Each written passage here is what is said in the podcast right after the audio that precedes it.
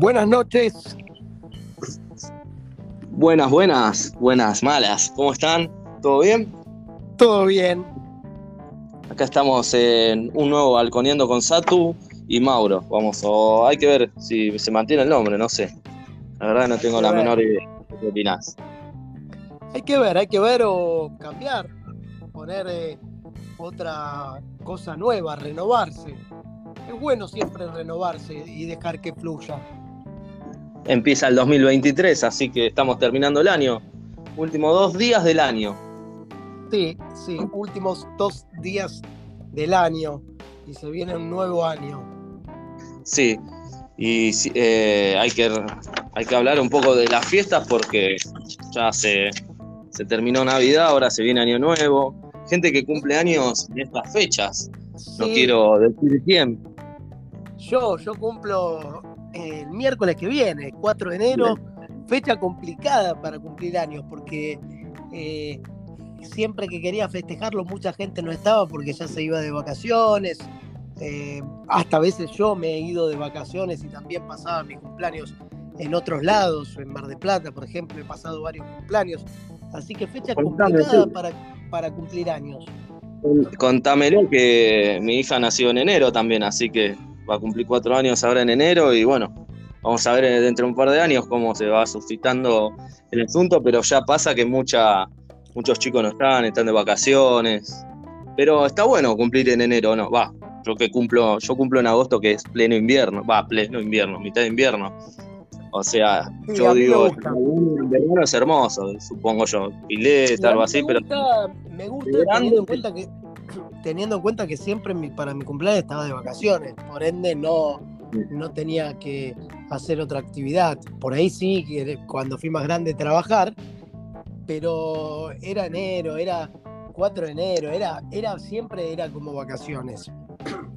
El tema de los regalos, eso sí, tela regalo, porque 25 Navidad para los chicos, ahora ya sos un grandulón, pero el 25 de Navidad. El 6 Reyes y antes cumplís años. ¿Cuántos regalos te hacían? 3 o eran más o menos? Porque estaría mejor que esté esparcido durante el año, ¿no? Todo junto. ¿En cuántos días? En 10 días tenés 3 días que te dan regalo. El 33% de días que vas a recibir algo. Sí, por eso. Pero bueno, o tenía un lindo regalo, un grande... tenía varios regalos, siempre de chicos, obviamente, siempre te dan regalos. ¿Que era mejor en Navidad o se lo guardaban el mejor para...? No, recibía por ahí recibía un regalo... todo Navidad ya está. No, un regalo para cada fecha, pero bueno, chiquito, o sí, un regalo también grande para todos. O era 3 boludeces o una cosa buena. Él tenías que elegir. Cuando sos pibito querés 3 boludeces. Claro, sí, exacto. Ahora de grande, un par de medias para Navidad, unos calzones para tu cumpleaños y para Reyes las gracias. Exacto. Para Reyes no hay nada. Sí, es así, ¿no? Y dejo el pastito y el agua y queda ahí. No se va, se queda ahí pudriéndose. Y en estas es además de los regalos, de juntarse de la gente, hay que hablar también de la comida, ya hablamos en capítulos anteriores. Mejor con las bebidas. Con la bebida nos llevamos un poco mejor, creo yo. No sé. Somos flacos por eso. Las bebidas es un tema importante para las fiestas. Sobre todo quien lleva... o el gin para hacer el gin tonic, o por ahí, quién lleva la coca para el fernet, tema importante, quién lleva cada cosa, ¿no? El vino. La cerveza, que tiene que estar fría, obviamente, porque si no, la tenés que traer fría. El dueño de casa tiene que comprar la cerveza, eso yo me acuerdo de más. El dueño de casa es fundamental que tenga un balde con hielo y ahí cervecitas. Sí, y hielos que tenga ya preparado para el fernet, tiene que el anfitrión, es interesante este disparador, el anfitrión de una fiesta, de una juntada de amigos, de un cumpleaños, es muy importante. Que no falte hielo. Y que la coca que te dice, no, vas, te abrís la coca y vas a servirte un vaso. ¿Qué estás haciendo? No, es para el Fernet, te dice, no podés tomar coca. Siempre me pasó eso, porque yo hasta los 30 no tomé ni una gota de alcohol, por ende, siempre... Yo tomaba mucho Coca-Cola y también de la Coca-Cola Cero o Light. Pero primero tomaba Coca-Cola y todos me decían no, la Coca es para el Fernet. Y yo dije, no, la Coca Sarli no vino, se murió. No, mentira, chiste malo, pero... Y sí, es malo, pero por eso con Pepsi no se puede hacer ningún chiste. No, pero bueno, o cuando salías, viste, a bailar, que las primeras veces que salías o no sé, una fiesta, que no tenías ni 20 años... vos dijiste igual a los 30, empezaste a tomar, así que me cagás todo el disparador, ¿no? Yo tenía... Iba a decir, el boliche 3,50 salía y te mataba, te derrumbaba. Decía la estadística, dicen que el 1% que tomaba Volcaya no se desmayaba. Una anécdota que tengo con respecto a uno de los tragos, porque yo tampoco conocía mucho los tragos, porque no sabía. Entonces una vez fui en boliche a una discoteca en Holanda, y claro, acá estaba de moda el trago, el Spit con vodka era. O Spit con melón. Spit con vodka, claro. Y yo fui y pedí, digo, por favor, ¿qué querés tomar? Me dijeron, un Spit con vodka. Y me decía, ¿qué? Spit con vodka. Y digo, ¿cómo? No, me decía, Spit con vodka. Encima, claro, la música fuerte, no me entendía. Entonces, digo, ¿cómo? Spit. Claro, ahí no existía el Spit, ahí es Red Bull con vodka. Red Bull, me tomé un Red Bull. Vos siempre el que te da alas. Sí, te da alas muy grande, te limpia también el ala, pero bueno, dale. Sí. No, yo te iba a preguntar, ¿por qué no tomaste alcohol hasta los 30 años? Primero porque no me gustaba la cerveza, me empezó a gustar la cerveza en Alemania, realmente. Eso, y sí.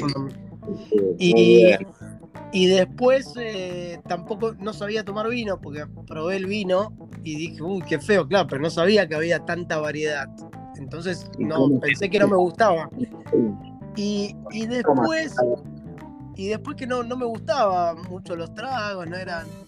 Yo tragos no tomo, no soy de tomar tragos, la verdad que no. Y sobre todo si tienen azúcar, no soy de... Los tragos te plastifican los dientes. Te tomás varios tragos, vino, a mí me pasa, se me plastifican los dientes. Después no puedo, la sensibilidad es terrible. No puede morder nada. Entonces prefiero tampoco es que tomo mucho, pero bueno, la cuestión básicamente es esa, y además por el tenis también, ¿no? Que competía, entonces no me quería distraer de eso. Además no había una publicidad fuerte que te pueda representar el nivel de alcoholes en sangre, entonces nadie te quería auspiciar. Si te auspiciaba un café coñac, y sí, vamos con el café coñac, ya está. Pero hicieron auspiciar.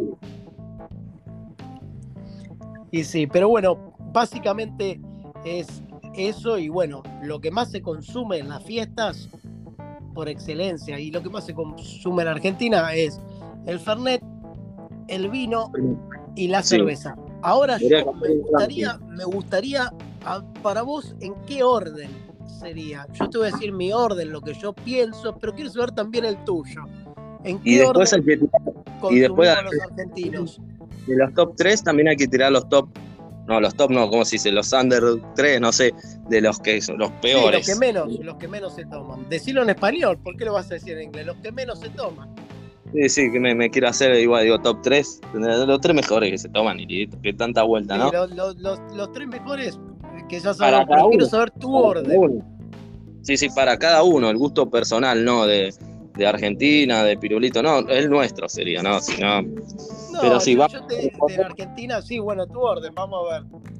Sí, bueno, la cerveza, obviamente, en primer lugar, tranquila, primera, lejos del segundo lugar, Y no sé, porque el Fernet es rico, pero no soy de tomar mucho. Está bueno, pero no sé si lo pondrían los tres primeros. El tema es qué pongo. La cerveza está ocupa los tres lugares prácticamente, pero bueno, primero cerveza y después, y te podría decir que tenga alcohol, porque si no te digo, bueno, me tomo una Monster, pero bueno, y puede ser un gin. No soy de tomar, pero cuando está bien hecho, todo buenísimo. No me lo hago yo de paja que soy, pero el gin tonic muy bueno. Me gusta mucho. Bueno, estamos haciendo ranking de lo que más nos gusta, ¿no? De lo que... Sí, obvio, más... obvio. Por eso, la cerveza ocupas lejos. En primer lugar, después el gin tonic. Y tercer lugar, no sé, si querés decime vos los primeros lugares y voy pensando un tercero. Capaz que vos tirás uno. Yo te lo digo que ya lo tengo. Para mí el primer lugar viene a ser el vino tinto. Realmente sí. Lo puedo disfrutar, me gusta tener una linda charla de la vida con un vino tinto, para mí es magia. En segundo lugar, podría poner la cerveza y en tercer lugar, un Aperol Spritz. Un Aperol Spritz, la verdad que el Aperol Spritz me gusta, aprendí, iba a decir, ¿no? Empecé a tomar Aperol Spritz digamos allá en Europa y en Italia te hacen unos que son espectaculares. El mejor Aperol Spritz que probé en mi vida fue en la Plaza del Duomo en Milano. Mirá que chetita. Mirá, ya te voy a agregar más a esta información.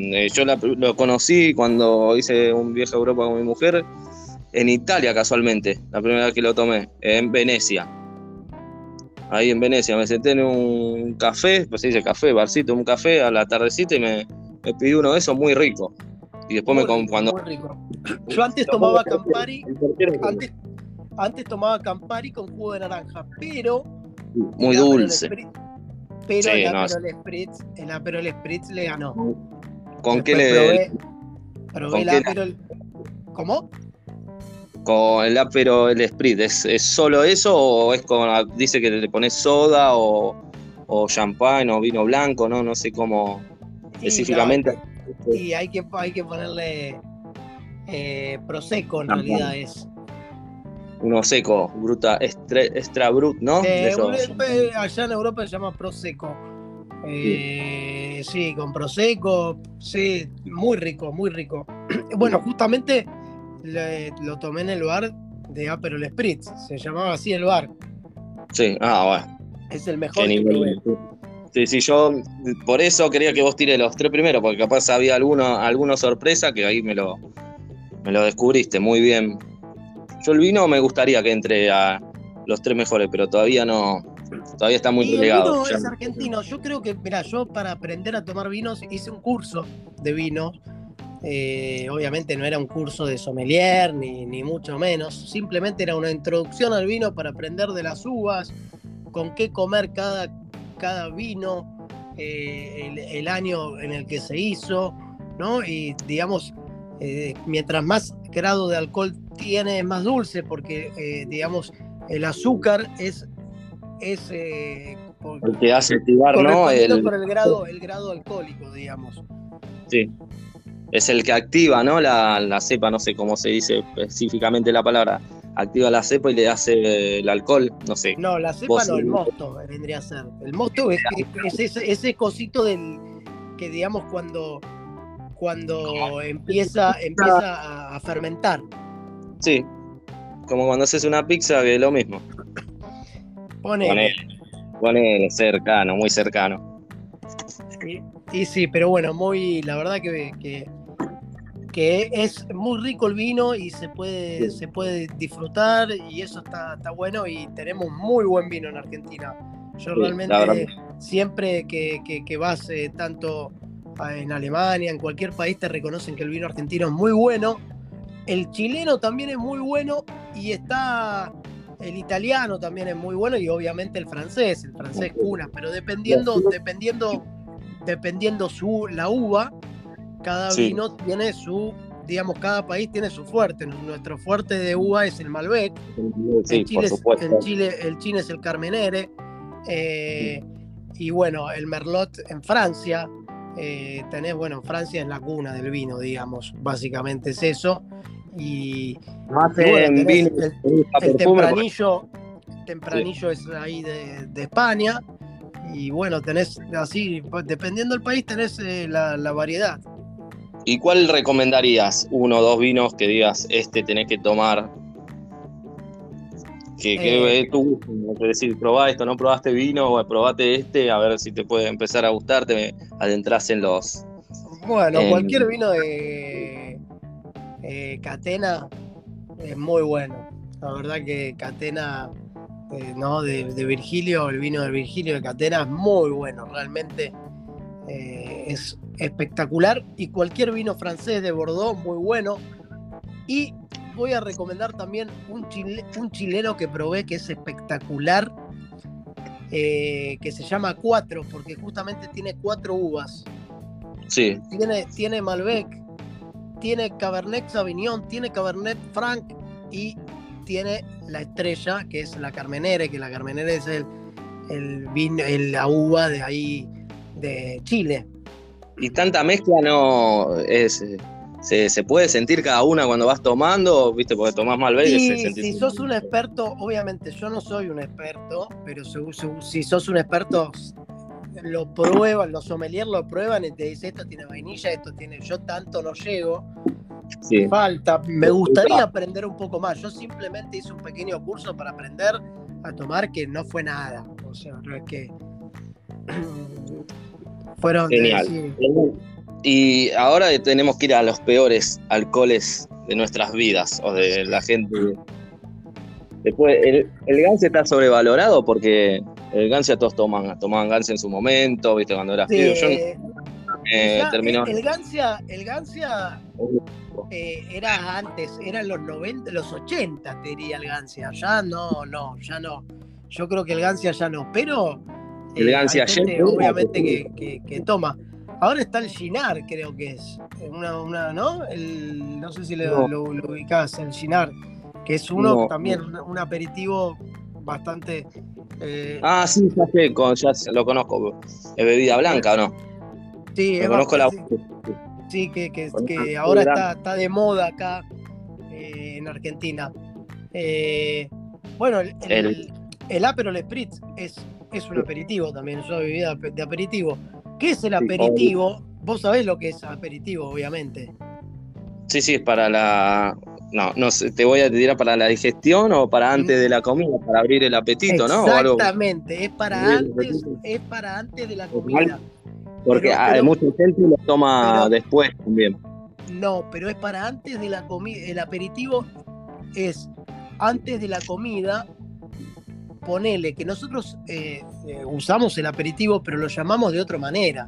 Vos cuando haces un asado, empezás con la picada a las 11 o a las 12 o hasta alguna a la 1, depende de la hora que almuerces. Y eso vendría a ser el aperitivo. ¿Entendés? Sí. No solo de bebida, sino que es una comida, un aperitivo antes del almuerzo, sí. Y ahí empezás con una bebida alcohólica.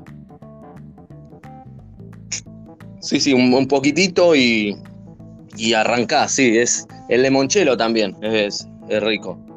O sea, sí, tomarte una medida, ¿no? Pero el limoncello, que es espectacular y es de Sicilia, que ahí están los mejores limones en Italia, el limoncello es más digestivo, es para tomar después de la cena. El limón Marcelo sí, es muy bueno, el limón Marcelo. Y te digo que el limoncello crema es el mejor, porque vos tenés el limoncello común, que es puro, pero el crema no sabés lo que es. Es más como un licor. Va, ¿el limoncello es un licor o es una... Porque el limoncello vos decís medio aguado, medio pelo, pero loco. Es una especie de licor. Sí, como hablando de licor, el Sheridan. He tomado varias veces, muy bueno. Que tiene licor de leche, creo que leche y café. Y en la botella blanca el Sheridan. Ah, sí, bueno, yo igual mucho lo conozco. También está la Marula, que es conocida. No lo probé, pero está de moda también. Es el reemplazante del licor de dulce de leche, o cuál era, el Tía María. Vendría a ser. Sí, el Tía María de los 80. Pero bueno, una interesante una interesante charla tuvimos. Sí, sobre bebidas. Después seguramente hagamos otros episodios. Tenemos para hacer unos jueguitos en las próximas ediciones. Un juego muy, muy interesante que vamos a ver cómo sale, así, desde un lado del otro, de aproximación, o también de secuencia, que tenés que ordenar quién nació primero, quién después, quién salió campeón antes, después, y son... ¿Qué te también parece si cerramos el episodio de hoy? Dale, me parece perfecto. Estuvimos concretos, ciertos con... Hablando de alcohol, alguna vez, chicos, hablen de comida vegana, cosas sanas. No van a decir, pero bueno. ¿De qué quieren que hablemos y hablamos? Así es. Bueno, Mauro, nos encontramos en la próxima edición de Balconeando. Vale, nos encontramos en el próximo capítulo o episodio. O como quieran. Adiós, nos vemos. Chao, chao.